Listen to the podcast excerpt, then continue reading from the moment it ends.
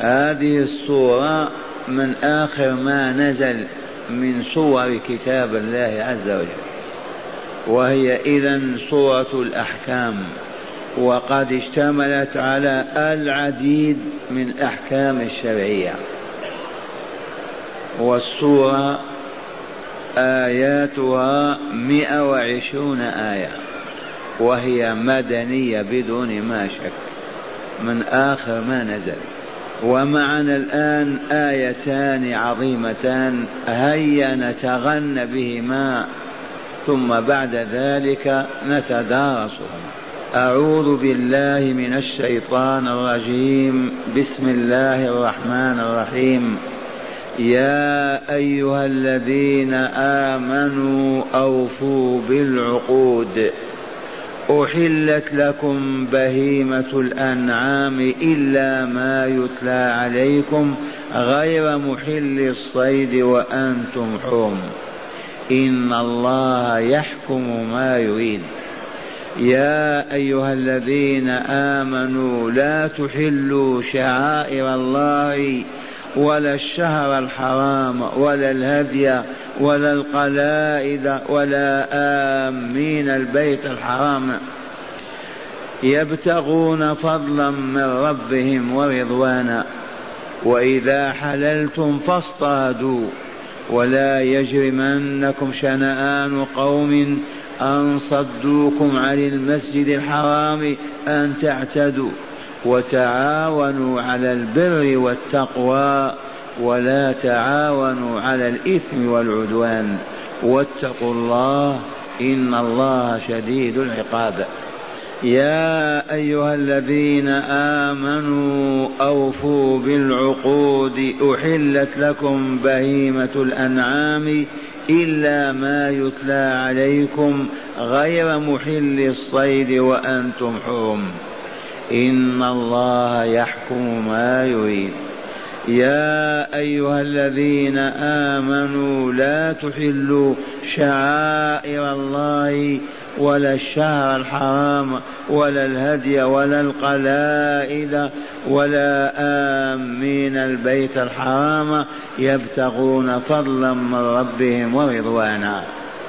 وإذا حللتم فاصطادوا ولا يجرمنكم شنآن قوم أن صدوكم عن المسجد الحرام أن تعتدوا وتعاونوا على البر والتقوى ولا تعاونوا على الإثم والعدوان واتقوا الله إن الله شديد العقاب. يا أيها الذين آمنوا أوفوا بالعقود. أحلت لكم بهيمة الأنعام إلا ما يتلى عليكم غير محل الصيد وأنتم حرم. إن الله يحكم ما يريد. يا أيها الذين آمنوا لا تحلوا شعائر الله ولا الشهر الحرام ولا الهدي ولا القلائد ولا آمين البيت الحرام يبتغون فضلا من ربهم ورضوانا. وإذا حللتم فاصطادوا ولا يجرمنكم شنآن قوم أن صدوكم عن المسجد الحرام أن تعتدوا وتعاونوا على البر والتقوى ولا تعاونوا على الإثم والعدوان إن الله شديد العقاب. هيا نتدارس هاتين الآيتين الكريمتين. أولا يا أيها الذين آمنوا من الذي ينادي المؤمنين هنا؟ الله. هذا نداء الله جل جلاله وعظم سلطانه يوجهه إلى المؤمنين خاصة. يا أيها الذين آمنوا. لم وجه إليهم هذا النداء؟ لأنهم أحياء. لأن المؤمن حي يسمع ويبصر وينطق ويعمل. والكافر ميت. يا من آمنتم بالله ربا وبالإسلام دينا وبمحمد نبيا. يا من آمنتم بالله وكتبه ورسله ولقائه وقضائه وقدره. أيها المؤمنون أولياء الله أوفوا بالعقود. سبق أن علمنا نحن أهل هذه الحلقة المباركة أن الله لا ينادينا إلا لأمر يريد أن يأمرنا بفعله. أو ينادينا لينهانا عن شيء يضرنا ويفسد نفوسنا. أو ينادينا ليبشرنا بما تزيد به صالح أعمالنا. أو ينادينا ليحذرنا وينذرنا مما هو خطر علينا في دنيانا أو أخرانا. أو ينادينا ليعلمنا ينادينا ليعلمنا ما به نعرفه ونطيعه فنكمل ونسعد. فالله إذا ناداك أصغي بأذنك واسمع. وهذا الحبر عبد الله بن عباس أو عبد الله بن مسعود. رضي الله تعالى عنهما. يقول إذا سمعت يا أيها الذين آمنوا فأعرها سمعك. فإنك منادى. أعطها أذنك واسمع. فإن أمرت فافعل وإن نهيت فاجتنب. وإن بشرت فاستبشر. وإن أنذرت فانتذر واحذر. وإن علمت فتعلم. وحاشا الله أن يناديك لا لشيء. يا أيها الذين آمنوا نادانا ليأمرنا بالوفاء بالعقود. يا أيها الذين آمنوا أوفوا بالعقود. هذا أمر وإلا لا؟ أوفوا أيها المؤمنون بالعقود. والعقود جمع عقد وهو عقود الإيمان والتوحيد. من قال أشهد أن لا إله إلا الله وأشهد أن محمدا رسول الله فقد عقد عقدا على نفسه أن يعبد الله وحده ولا يترك عبادته بحال من الأحوال. وأن يمشي وراء رسول الله ويتبعه ولا يتقدم عليه ولا يمشي عن يمينه ولا عن شماله بل يمشي وراءه. يقول ما يقول الرسول ويفعل ما يفعل الرسول. وهذا عقد وهذا عهد. فكل من قال أشهد أن لا إله إلا الله وأشهد أن محمد رسول الله قد عقد بينه وبين الله عقدا. فيجب أن يفي به والوفاء به كما قلت أن تعبد الله وأن تعبده وحده وألا ترضى بعبادة غيره لأنك شهدت وعقدت عقدا بينك وبينه أنه لا إله إلا هو. وأن تطيع رسول الله بعد حبه وتعظيمه بعد الإيمان به أن تطيعه فيما يأمر به وينهى عنه من واجب الأمور ومحرمات المنهيات. ثم تأتي العقود العامة. الصلاة إذا استقبلت البيت وقلت الله أكبر ناويا صلاة تصليها. هل يجوز أن ان أن تبطلها؟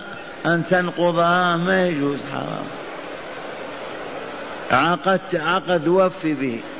لبيك اللهم لبيك عمره مشيت مئة كيلو بعد قل بطلنا. تركنا أشغالنا. يجوز هذا؟ عقد بينك وبين الله. شرعت تتوضأ فقط. غسلت يديك بعد وجهك. قلت بطلنا سوف نتوضأ في ساعة أخرى. ما يجوز. ما تنقض العقد الذي بينك وبين الله. وتأتي العقود الأخرى عقود البيع والشراء والايجار والكراء. وسائر العقود التي بينك وبين الناس. يجب الوفاء بها ويحرم نقضها ونكثها وعدم الوفاء بها. بعت قال اشتريت تفضل لا يحل ابدا أن تقول بطلنا وما بعنا. عقدت عقد على نفسك إلا أن تقول أقن لوجه الله ارحمني ضعيف ما شعرت بكذا ممكن يرحمك أخوك.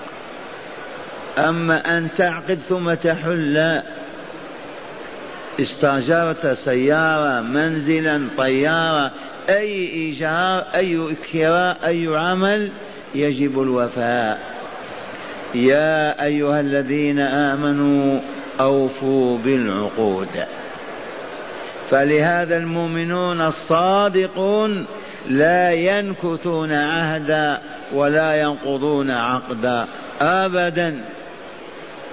وإن اضطر أحد كما قلنا يتلطف مع من عقد له ويسأله بالله أن يرحمه أو يلطف به ممكن يحل العقد بنفسه.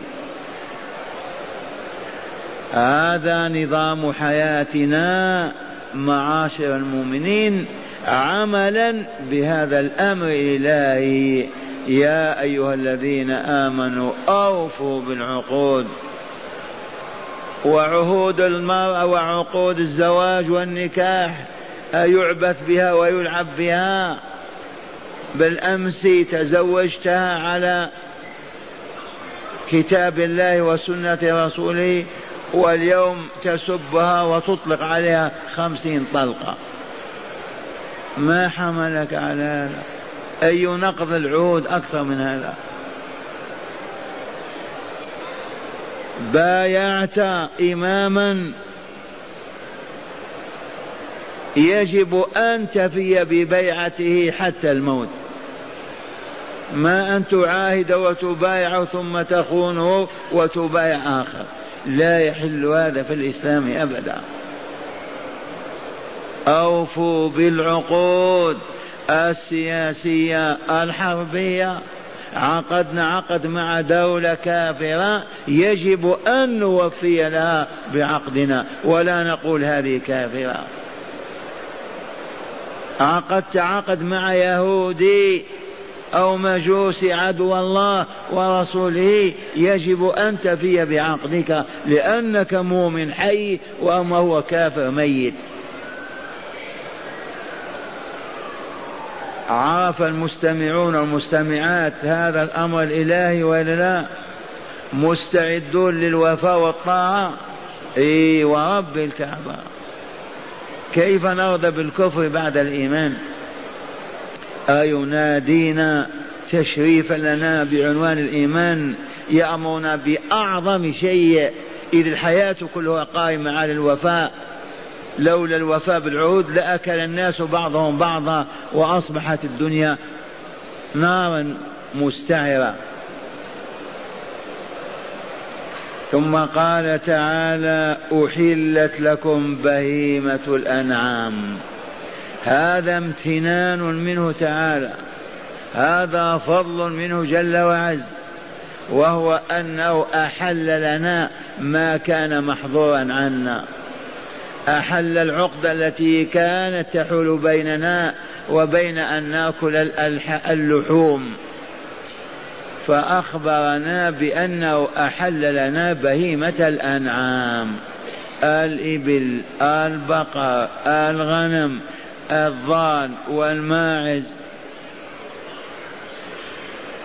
امتن علينا بأنه أحلها لنا. أليس هو مالكها؟ لولا إذنه يجوز أن تأكلها وتذبحها ما يجوز. فهذه منته اولا خلقها لنا ثم أذن لنا في أكلها. قال رفع الحظر ابتعدت العقدة وانحلت. كلوا بهيمة الأنعام. هيا نشكر. الحمد لله الحمد لله الحمد لله. نحن خلقنا البقر وإلى الإبل أو الماعز. خلقها الله. لو أنه ما أذن لنا في أكلها كالذئاب والكلاب ناكل. أبدا. إذا له منا وإلا لا. الحمد لله الحمد لله ما أعلمنا بهذا إلا لنحمده ونشكره. أحلت لكم بهيمة الأنعام الإبل والبقر والغنم بنوعيها الضان والماعز. ثم قال إلا ما يتلى عليكم. إلا الذي سيقرأ عليكم بعد الآية الثانية وهو ما حرم علينا بقوله حرمت عليكم الميتة والدم ولحم الخنزير وما أهل لغير الله به والمنخنقة والموقوذة والمتردية والنطيحة وما أكل السبع إلا ما ذكيتم وما ذبح على النصب. إلا ما يتلى عليكم في المستقبل بعد آيتين. فذلك غير مباح. ما حله. أحلت لكم بهيمة الأنعام. اللهم إلا ما سيتلى عليكم من الحرام. فاعرفوا أنه محرم. إلا ما يتلى عليكم. لما سميت البهيمة بهيمة؟ قال لأنها مبهمة. ما تنطق ما تبين ما تعقل ما تفهم. هي بهيمة. والناس يشتم يقول أنت بهيمة.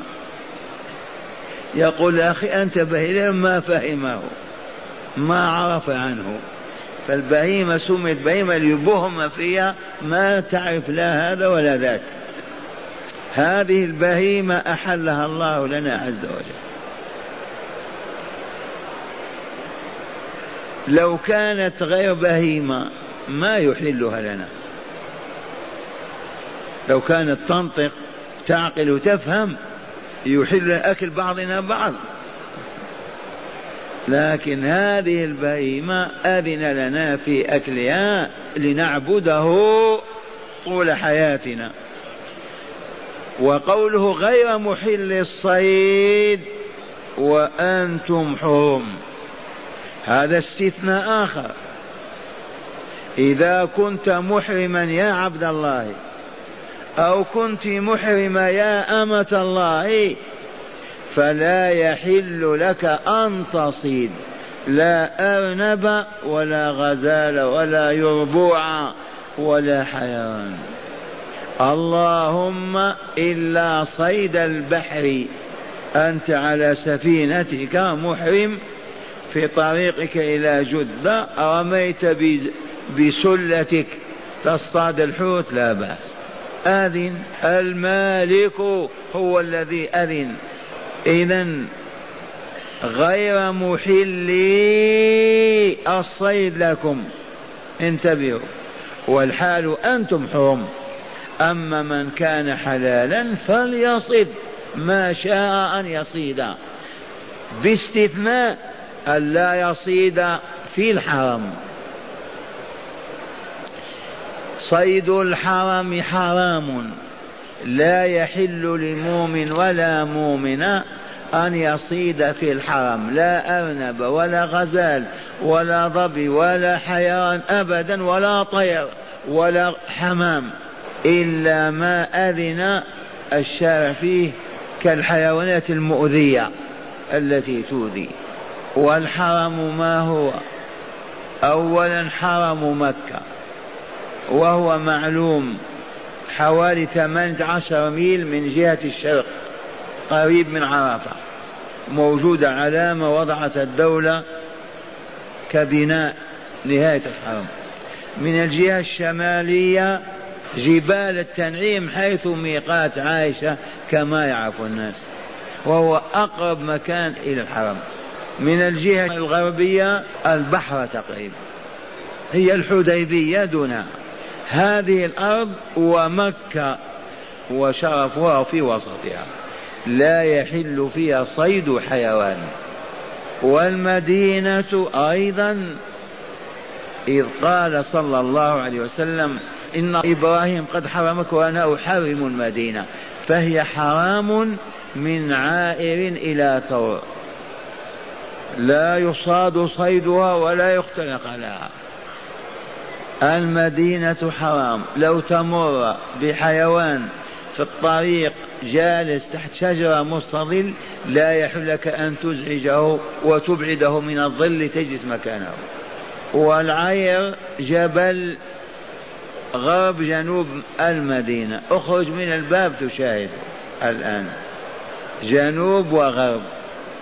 كالحمار ولهذا يسمى بالعير. رابط هناك. وأحد وراء أحد الحل لكن أحد نفسه وما دونه إلى هنا الحرم فقوله تعالى غير محل الصيد وأنتم الحال أنكم محرمون. فالمحرم لا يصيد سواء كان في أي مكان. ما دام قد أحرم وقال لبيك اللهم لبيك حجة أو عمرة ولو كان في فلسطين.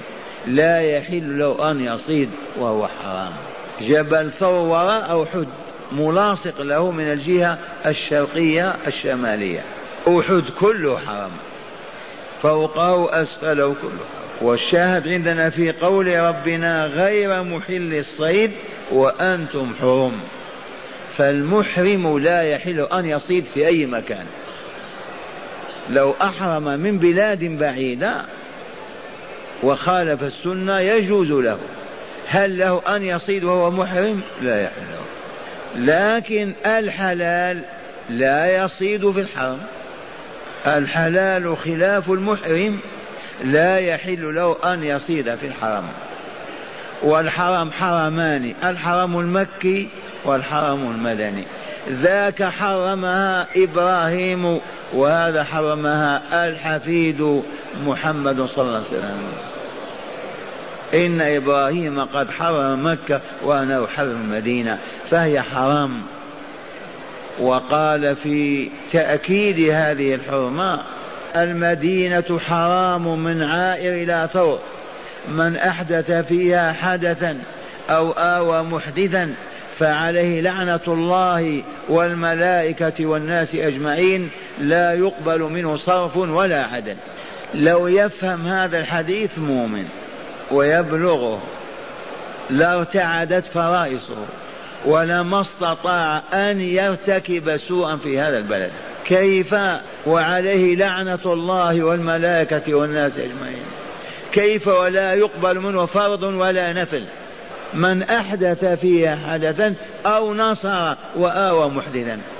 ولكن جهل الناس تركهم يقعون في هذه وهم لا يشعرون. إذا ما تستطيع أن تستقيم في المدينة ارحل منها. لا تقم فيها أبدا. نفسك ما تقوى على أن تعبد الله فيها ارحل إلى مكان آخر. هذا الكلام تكلمنا به من 43 عام. ونحن على علم ما نقول. ما تستطيع أن تقيم في هذا الحرم اخرج إلى بلد آخر. زمر وإلا غني وإلا احلق وجهك وإلا اكشف وجه مرتك أما هنا لا. أعيد القول. الحديث في الموطأ في البخاري في مسلم في الصحاح كلها. المدينة حرام من عائر إلى ثور من أحدث فيها حدثا أو آوى محدثا فعليه لعنة الله والملائكة والناس أجمعين. لا يقبل منه صرف ولا عدل لا فرض ولا نفل. كيف يعيش العبد هذا؟ إذا وقوله إن الله يحكم ما يريد الأمر له والحكم له. يحل ما شاء ويحظر ويحرم ما شاء. لا رأي لنا ولا عقل فيما أحل الله أو حرم. إن الله يحكم ما يريده فها هو ذا تعالى حكم علينا اولا بالوفاء بعقودنا. بيننا وبين الله ورسوله وبيننا وبين إمام المسلمين وبيننا وبين كل مسلم ومسلمة. ثم امتن علينا بقول يحلت لكم بهيمة أنعام. نعم ذي منة هو الذي إن شاء حضر وإن شاء أباح وأذن. الملك ملكه وإلا لا؟ إذا فله الحمد والمنة أنه امتن علينا بإحلال بهيمة الأنعام لنا. واستثنى منها ما سيتلى من تلك العشر المحرمات من بهيمة الأنعام. وقوله غير محل الصيد حال كونكم غير محلي الصيد فلا يحل لمحرم ولا محرم أن يصيد. لماذا؟ لأنه تلبس بالعبادة. لما قال لبيك اللهم لبيك حجا أو عمرا كان كمن أحرم بصلاة الظهر. الله أكبر. هل الذي دخل في ظهر عصر ونفل يصلي يعبث يتكلم يعمل شيء الجواب لا. فكذلك المحرم دخل في هذه العبادة. لا يتكلم إلا من ضرورة. لا ياكل ولا يشرب إلا من حاجة. فكيف إذا يلهو ويلعب؟ والصيد منشأ هو منشأ له واللعب حتى لو كان قد جاع في هذه الحال ما يصيد يصبر على جوعه. لو صاد لك إنسان قال أنت محرم وأنا أصيد وأطعمك لا يحل لك أن تأكل لأنه صاد من أجلك. أما إذا صاده لنفسه وأعطاك فأكلت فلا بأس. غير محل الصيد وأنتم حرم إن الله يحكم ما يريد. هذه هي الآية الأولى. أما الآية الثانية فهي نداء رباني آخر. يا أيها الذين آمنوا أجيبوا لبيك اللهم لبيك. كم نادانا في القرآن من نداء؟ تسعون نداء. ما بقي حكم من أحكام الشرع إلا وحوته هذه النداءات. في الحرب في السلم في السياسة في المال في الاقتصاد في العبادات في العقائد في كل شؤون الحياة. تسعون نداء. ما نادانا بالاستقراء والتتبع إلا لواحدة من خمسة. إما ليأمرنا بما فيه صلاحنا. أو ينهانا عما فيه شرنا أو يبشرنا بما يزيد في عملنا أو ينذرنا ليخوفنا فنترك ما حذرنا منه أو ينادينا ليعلمنا ما نحن في حاجة إلى علمه ومعرفته. إذا فالحمد لك يا رب العالمين. اللهم لك الحمد اللهم لك الحمد ملء السماوات وملء الأرض وملء ما بينهما. يا أيها الذين آمنوا لا تحلوا شعائر الله ولا الشهر الحرام ولا الهدي ولا القلائد ولا آمين البيت الحرام يبتغون فضلا من ربهم ورضوانا. هذا النداء فيه ما هو محكم وفيه ما هو منسوخ. انتبهوا. اولا لا تحلوا شعائر الله نعم. شعائر الله معالم دينه ما من عبادة إلا وهي من شعائر الله. والمناسك مناسك العمر والحج هي شعائر الله. كل عبادة مشعرة بأن الله هو المعبود الحق وأن هذا عبده يعبده. فكل الشؤون الدينية مشاعر وشعائر. فلا يحل لنا أن نحل شعائر الله. فنستبيح ما حرم الله. فنستبيح ما نهى الله عنه أو نهى عنه رسوله. هذا اللفظ واضح عام عندنا وإلا كل معالم الدين ومظاهره يجب أن لا نحلها يجب أن نقف عندها ونحترمها ولن نعتدي عليها. كل مشاعر الدين. ثم الشهر الحرام هذا منسوخ. كان الشهر الحرام وهو رجب الأصب. شهر مضى إذا هل هلاله ما بقي القتال أبدا وانتهت الحرب.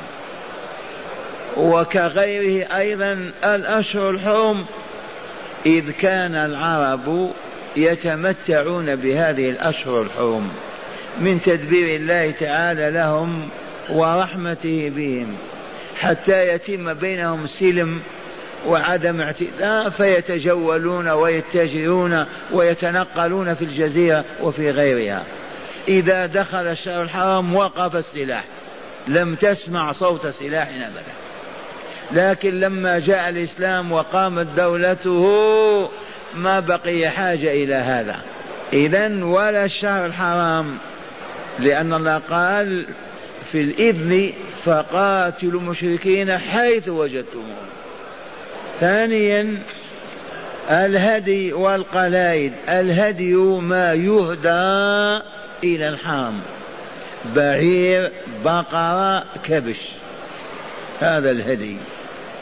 كان العرب يهدون لربهم وهم مشركون. تبهتم يهدون الهدي للحرم لله تعالى. ليأكله سكان الحرم وخاص الحجيج والفقراء والمساكين. هذا الهدي إذا رأيناه مهديا للحرم لا يحل أكله أبدا. كيف نعرفه؟ إذا كان بعيرا يجرح من ذروته من الجهة اليمنى فيسيل دم فيعمم على وبره فيعرف بين الناس. هذا هدي. لو تركت وجدته وحده في الصحراء لا يحل لك أن تقربه. هذا مهدي لله ولحرام الله بقرة كذلك. الغنم ما الغنم ما تجرح ولكن تعلق قلادة. في عنقها وتمشي بها من رأى يقول هذه للحرم لا يختطفها منك ولا يقاتلك من أجلها. وأنت خايف من بني فلان من بني غفار كيف تمر بديارهم وأنت ذاهب الحرم. علق في عنقك من شجر الحرم قشرة في عنقك أو كتفك يقولون هذا من أهل الحرم. لا يؤذونك. هذا تدبير الله عز وجل. جاء في الصورة في آخرها قوله تعالى جعل الله الكعبة البيت الحرام قياما للناس والشهر الحرام والهدي والقلائد لعباده أن يعيشوا ويطوفوا ببيته ويحجوه. هذا في الجاهلية. إذا ولا الشهر الحرام ولا الهدي ولا القلائد. الشهر الحرام قلنا هذا منسوخ وإلا لا؟ يجوز القتال فيه إذا أمر إمام المسلمين بالقتال نقاتل والهدي والقلائد يجوز أن نعتدي عليها؟ لا أبدا. لو أن شخصا قلد عنقه لحاف من قشر من شجر الحرم تقول هذا كان بالحرم أو في طريق الحرم فلا تؤذوه. هذا في الجاهلية ففي الإسلام من باب أولى. الإسلام لا نوذي مؤمنا سواء ذاهب الحرم وإلا ذاهب إلى أوروبا. ولا آمين البيت الحرام هذا أيضا منسوخ. تبهتم؟ فإذا انسلخ الأشهر فاقتلوا المشركين حيث وجدتموهم. وأعلنها الرسول لا يحج لا يحج بعد العام مشرك أبدا. في الزمان الأول قبل هذه الآية يبت إذا كان حجاج محرمين ذاهبين إلى مكة يبتغون فضلا من ربهم ورضوانا. أي تجارة ومال ودعاء الله لا تعترضوهم ولا تؤذوهم. هذا منسوخ أيضا. مرة ثانية تأكدوا. يقول تعالى مناديا لنا بإيماننا لا تحلوا شعائر الله. فعلمنا أنه لا يحل لمؤمن ولا مؤمنة أن يحل شعير من شعائر الإسلام. لا بفتية يفتي بها ولا بعمل يعمله. يجب أن يحفظ دين الله بيننا. ثانيا الشهر الحرام كان محرما على الناس أن يقاتلوا فيه. ثم لما قامت دولة القرآن على يد الرسول صلى الله عليه وسلم نسخ الله ذلك. ما بقي للشهر الحرام حرمة بمعنى لا يقاتل فيه. الهدي والقلائد نعم إلى الآن. إذا شخص أراد أن يهدي إبلا أو بقرا أو غنما إلى الحرم مكة وعلمها لا يحل لك أن تعتدي عليها بحال من الأحوال. أما آموا البيت الحرام الذين ذاهبون للتجارة فيه أو للدعاء لأن المشركين كانوا يحجون للتجارة ويحجون لدعاء الله وسؤال وطلب حاجاتهم منه هو ربهم ويستجيب لهم. إذ قال تعالى ولا آمين قاصدين البيت الحرام يبتغون ماذا؟ فضلا من ربهم لأنهم يتجرون يحملون بضائع ويبيعون في الحج أو يشترون أخرى ويبيعون في بلادهم. فضلا من ربهم ورضوانا. ثم قال تعالى وإذا حللتم فاصطادوا. آذن لنا. إذا حللتم من إحرامكم اصطادوا. اصطادوا خارج الحرم أو داخل الحرم؟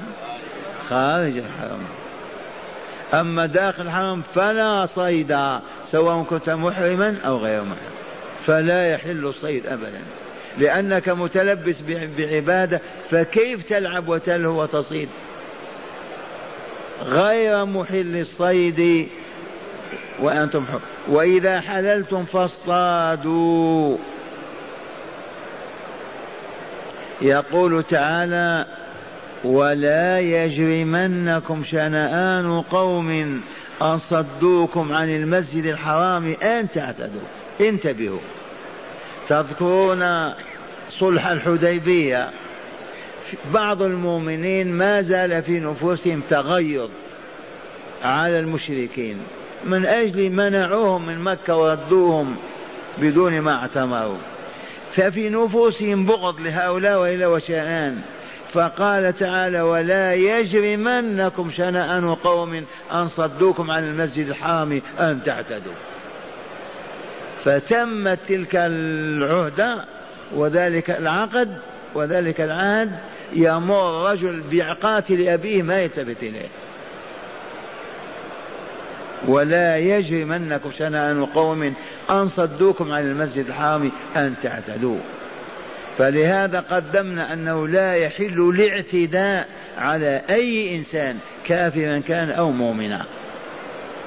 والاعتداء هو الظلم ومجاوزة الحد. لا في مال ولا في عرض ولا في بدن. ولا يجرمنكم لا يحملنكم شنان قوم أن صدوكم عن المسجد الحرام عام الحديبية أن تعتدوا عليهم أو على واحد منهم أو أكثر.